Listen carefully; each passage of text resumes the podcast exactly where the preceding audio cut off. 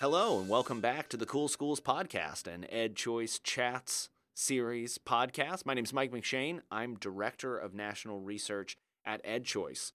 Today on the podcast, we have Tim Matlick, who's the Executive Director of the Jefferson Academy and the Summit Academy homeschool program in Broomfield, Colorado. You're getting a two for one special today because Tim actually oversees two linked programs but they do two different things. Jefferson Academy is a more traditional charter school. It's a core knowledge school. We'll spend some time talking about exactly what that means. But it's also host to the Summit Academy homeschool program, which is a hybrid homeschool program where children attend school for one day a week. Some of it's for enrichment, some of it's for core content instruction, but provides support to homeschooling families in Colorado. It's a really interesting conversation. Tim shares some of his experience in the charter school sector, where he was in the more traditional charter school sector before he joined this.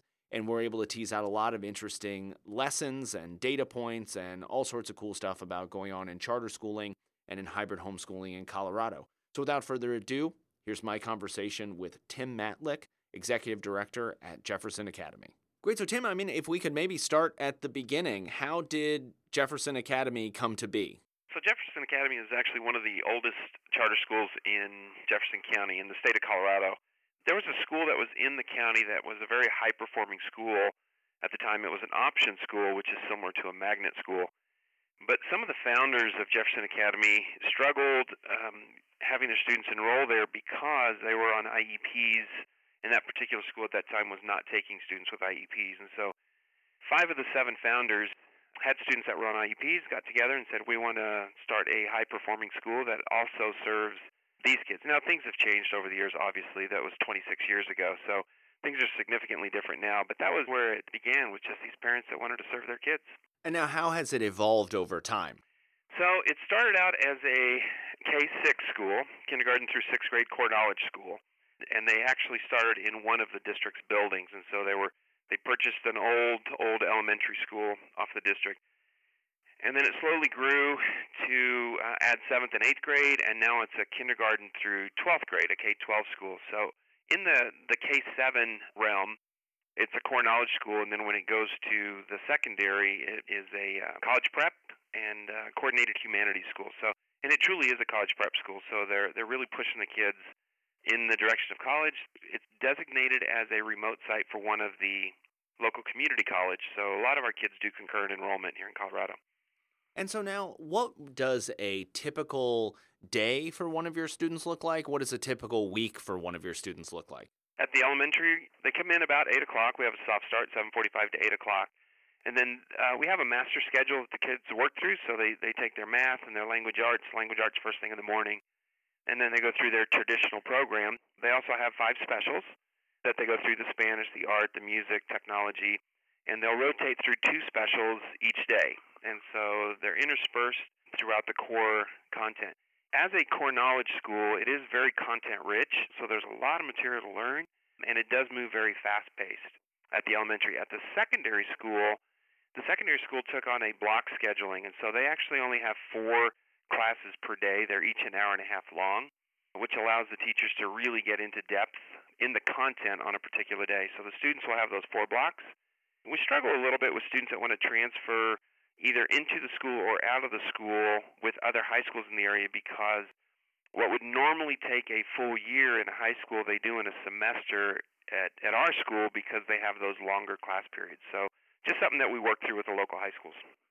And so now part of the offerings, it's my understanding, is uh, there is the Summit Academy program that's affiliated with the school. Am I right in saying that the schools are kind of affiliated with one another or work together? Sure. Absolutely. So Jefferson Academy has the contract with the district for the charter school. And one of the programs, it's a designated program under our contract, is Summit Academy. That's a homeschool program. They have a different facility, so there's two different sites where we do homeschool programming. One is North Denver in the North Denver area, Westminster area, and then one is in South Denver in the Littleton area. And they fall under Jefferson Academy because they don't have their contract, but they work with us through the programming. And how does that program work? So at Summit Academy, the students, they're homeschool students that come to the school for one day of enrichment and content. And so in the state of Colorado, if a student actually goes to a school for 90 hours a semester or 180 hours a year, then the state will fund them for half of what a normal student is funded for. And so the state actually does provide funding, which is really great in Colorado that they do that. So they provide the funding. And so we have one set of students, we have about 200 students, 220 students that show up on Wednesday. We have another 220, 230 that show up on Thursday and the same on Friday. So they cycle through, but they're different kids each day, but it's the same content. And so that funding, I was just trying to do some mental math of the calculation that the state makes. Does that allow for different types of programming? Does is that a revenue stream for the charter school side? How, how does that work? So it is a little bit of a revenue stream. So at the bare minimum, if you, in essence, if a student goes to school one day a week and that hits the 90 hours or 180 hours, then they will be funded for two and a half days worth of funding that a normal student would get. One of the things that we run into with homeschool is that it actually is more expensive to work with homeschool students than it is with traditional students. The biggest reason is that the class sizes need to be smaller to really accommodate the needs of those kids. And so in Sure. a normal school where you would have 28 students, at the homeschool program you'll run between 8 and 15 per class. And so, what are some examples of the enrichment classes that you make available to these students? Sure. So some of the enrichment we have sign language, ASL. So they teach ASL to some of the kids. Uh, they actually have a class which works with scooters and, and some of those things. We have technology, we have programming, we have Segways in there. And then we also have special classes designed for kids with dyslexia and then the traditional classes. And so, I'd be fascinated. So now you you are working in a, what we might call the more traditional side, which is the Jefferson Academy side, and this very innovative piece with the Summit Academy. So I'd be interested. What lessons have you learned? Like, does lessons that you've learned on one side influence or or change your behavior on the other side? Is there like trying to think of the best term, like a cross pollination that happens? How does how does each side inform the other? No, that's that's a great question. In my previous role, before I came to Jefferson Academy, I was a community superintendent in the district, and I worked with all the different charter schools. And so I was working with Montessori schools, Waldorf schools, uh, Rocky Mountain Deaf School, just a bunch of different schools. And it's really interesting when you begin to look at this. And uh, I've talked to some of the um, the administrators in both buildings. The top performing students at our traditional college prep high school actually score about the same on the national tests, uh, the ACT, and those things, as the top performing students at the homeschool program. And yet, the students at the homeschool program spend less time per day on their own working on content. And so, one of the challenges that we've taken on the one side is saying, how can we do a better job of really educating our kids in the time that we have so that they can have a, a great lifestyle when they go home without, on the college prep side, without just providing so much content and so much homework that they really struggle. And on the homeschool side is how do we support the parents in the work that they're doing at home? Because in Colorado, it's the parents' primary responsibility to educate those kids. It's not the homeschool program's enrichment responsibility to do that. And so we're supporting the parents. And so we're trying to figure that out. And so I'm interested. I'm kind of a public policy guy, and I'm fascinated with these kind of overlaying layers of of public support and programming and others. How do you, when you're interacting with your district or with the, the state, are there particular? I'm trying to think of just the rules and regulations navigating that. How, how do you navigate all of those different webs? So we have the student information systems that track all the uh, the student data, and that's what's used to report through what's called the pipeline in Colorado. So the student data is tracked from the district side. It goes to CDE, Colorado Department of Education.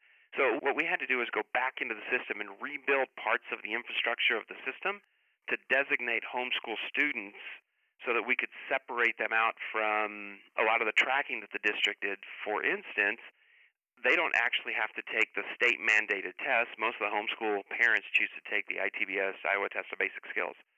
And so if we weren't pulling that data out of the reporting that goes to the state, then the school's reports would look poor because we'd have 800 students that didn't test, in essence. And so we really had to go back in and, and look at this from a the base level to say how do we designate, how do we separate these kids out?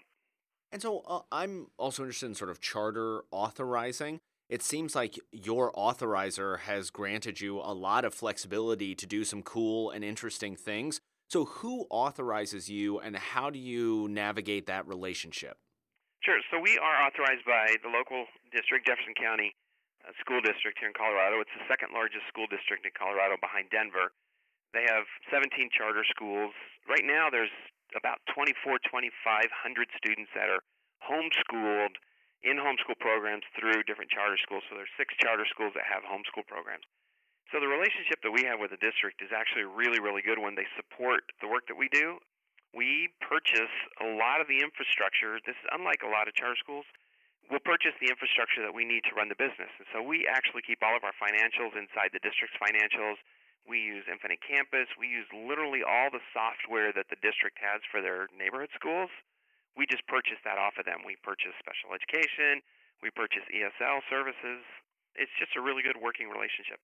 And I'd be interested to know so, as I learn more about what you're doing and think about other places around the country, it's relatively unique that they're just in, just in your district alone. There's six charter schools that have some kind of homeschooling programs or others. So why is this happening there and not in other places? You know, that's it's a great question. I think part of it is because the charter school community in Jefferson County, everybody is a little bit different, but we come together once a month for consortium meetings where we get together and we learn from each other. And I think what they've seen, for instance, is the the Waldorf school when they saw the homeschool program and how it was working at some of the traditional charter schools. The Waldorf school said, "Hey, we can do this and do this in a Waldorf way." And so they started their program, and it's grown to about 100 students. The same thing with some of the Montessori schools. When they looked at it, said, "This is a great idea. We can actually take the concept of homeschooling, and we can do support for one of the schools is going to start an agriculture program for homeschool students because that fits into the Montessori method." So I think it just came from word of mouth and people just enjoying the idea of figuring out how to give parents these different choices. Well, do you think that those types of conversations could take place in other cities and other states? Are there things that are standing in the way? Is it is it public policy? Is it culture? Is it I'm just trying to understand. This sounds awesome. Why why I live in Kansas City. Why isn't this happening in Kansas City? no, great question. I think there's two two issues. One, the charter school law in Colorado is really good and really strong, and the homeschool law is actually really strong. And so in both of those it allows us to do this without having to struggle with the legislature and the statutes that would prohibit this from happening. So I think it, it really depends on the the laws in an individual state as to whether it's allowed. And then I do think that in the states where relationships are a little bit more contentious than they are right now in Colorado with charter schools and traditional schools and authorizers, it might be difficult to sell this as an add-on, so to speak, to their authorizer to say, yes, this is actually a valid program that's supporting parental choice.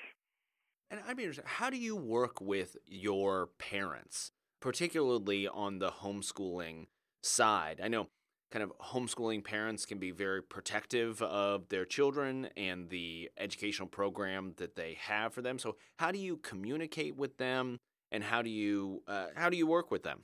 So, the great question again. We um, we actually communicate separately between the the different buildings, and so Jefferson Academy proper, the two, the K6 and the 712 buildings have one series of communications, and we work with those parents one way under the direction of the principals primarily. And at Summit Academy, it's the same thing. So the principal will communicate with those parents. If we're doing some global communication, I will usually communicate with the parents or with the principals, and they can push out the information to the parents when we started, I think it was about 14 years ago, I started a homeschool program in a different charter school, and it was really interesting because those parents, to your point, they were saying, you know, we want to be part of this program, but we don't want our kids in the system. And the only way to actually get funding for those kids was to put them in the system so that it could be reported to the state so we could receive funding. So that was one of the barriers early on that we were dealing with when homeschooling really picked up. So, how do you measure success? How do you know that, that what you're doing is working? A couple different ways. The kids do take the ITBS test, and so we track that. They have to take it every other year in the state of Colorado, so third, fifth, seventh, ninth, eleventh grade. Also, the ACT testing, so we look at that data to say, are we really giving the kids what we need?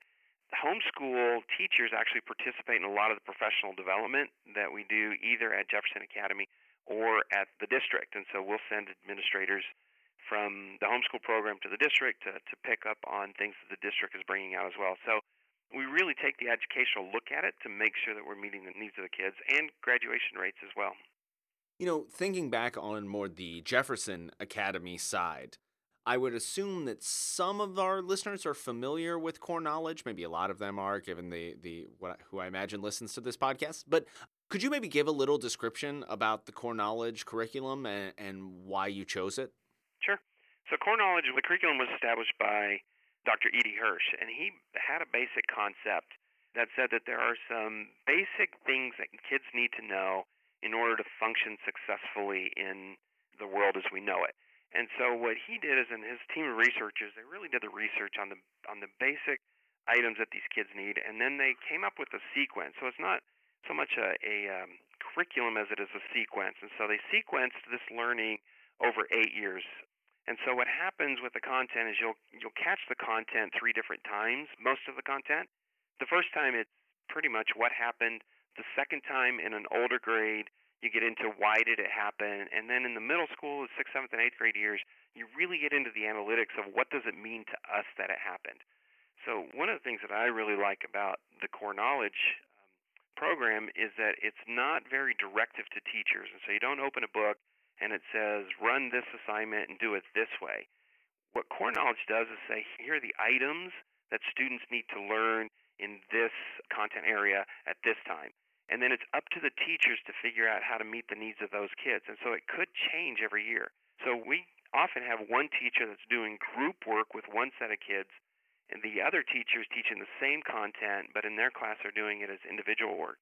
So it works really well for those highly intuitive, independent teachers that really want the opportunity to, as people say, to get into the art of teaching.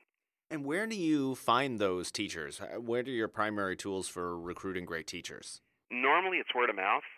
So sometimes with teachers, you know, some teachers like to have everything really documented and scripted, said, here's how you work, and they're great teachers as well. It's just not a good place for them to be here. So a lot of times it's word of mouth when teachers have that freedom to be teachers. Um, then they talk to their friends, and we get a lot of referrals. Right now, the market's a little bit harder, so we're hitting job fairs, and it's it's just pretty tough right now.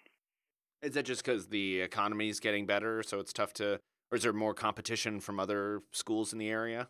There's two things. I think the competition is there, but also we have a lot of people retiring, and, and you know, nationally, teachers have been getting out of the profession, and so it's harder to find um, great teachers at this point in time.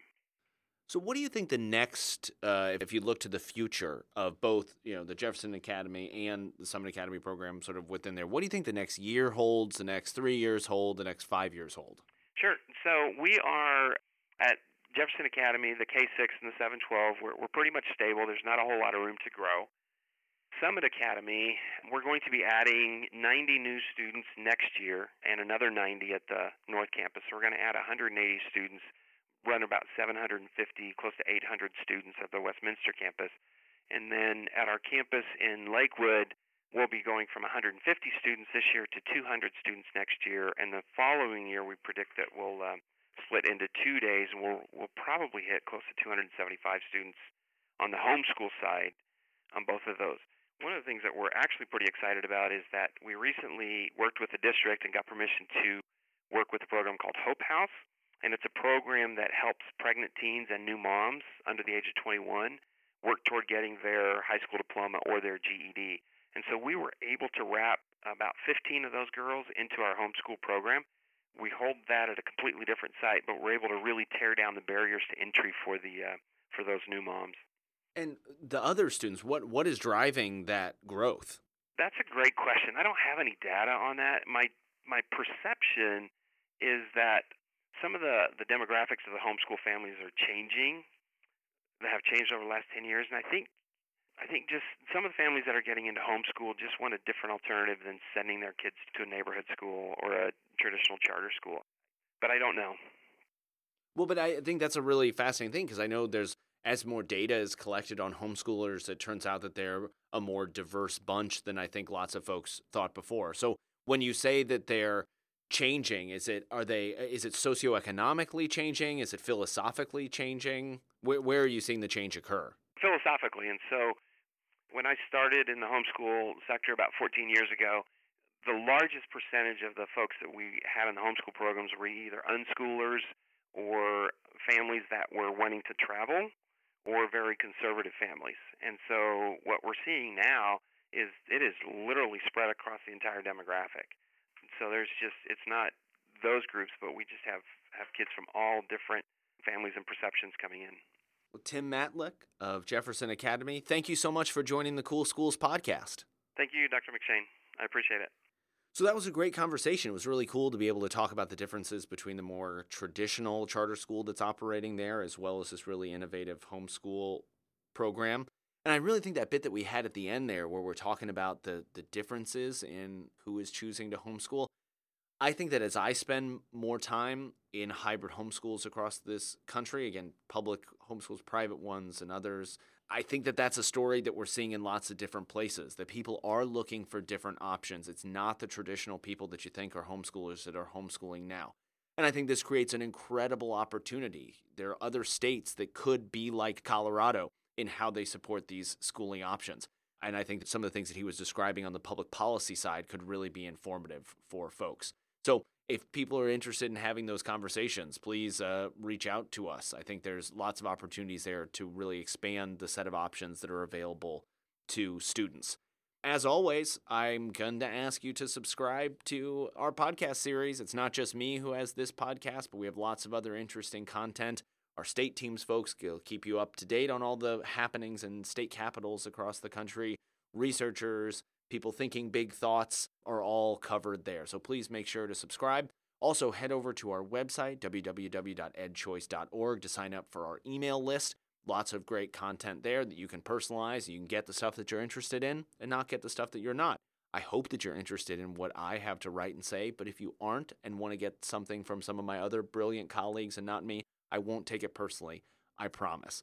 And last, as always, if you know a cool school, in your area, please don't hesitate to give me a shout. I'm looking at private schools, public schools, public charter schools, homeschools, anything, anything under the sun where kids are learning important things.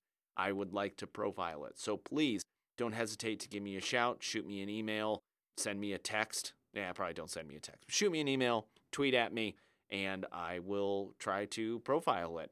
As always, thanks so much for joining me, and I look forward to the next time we can chat as I profile a new cool school.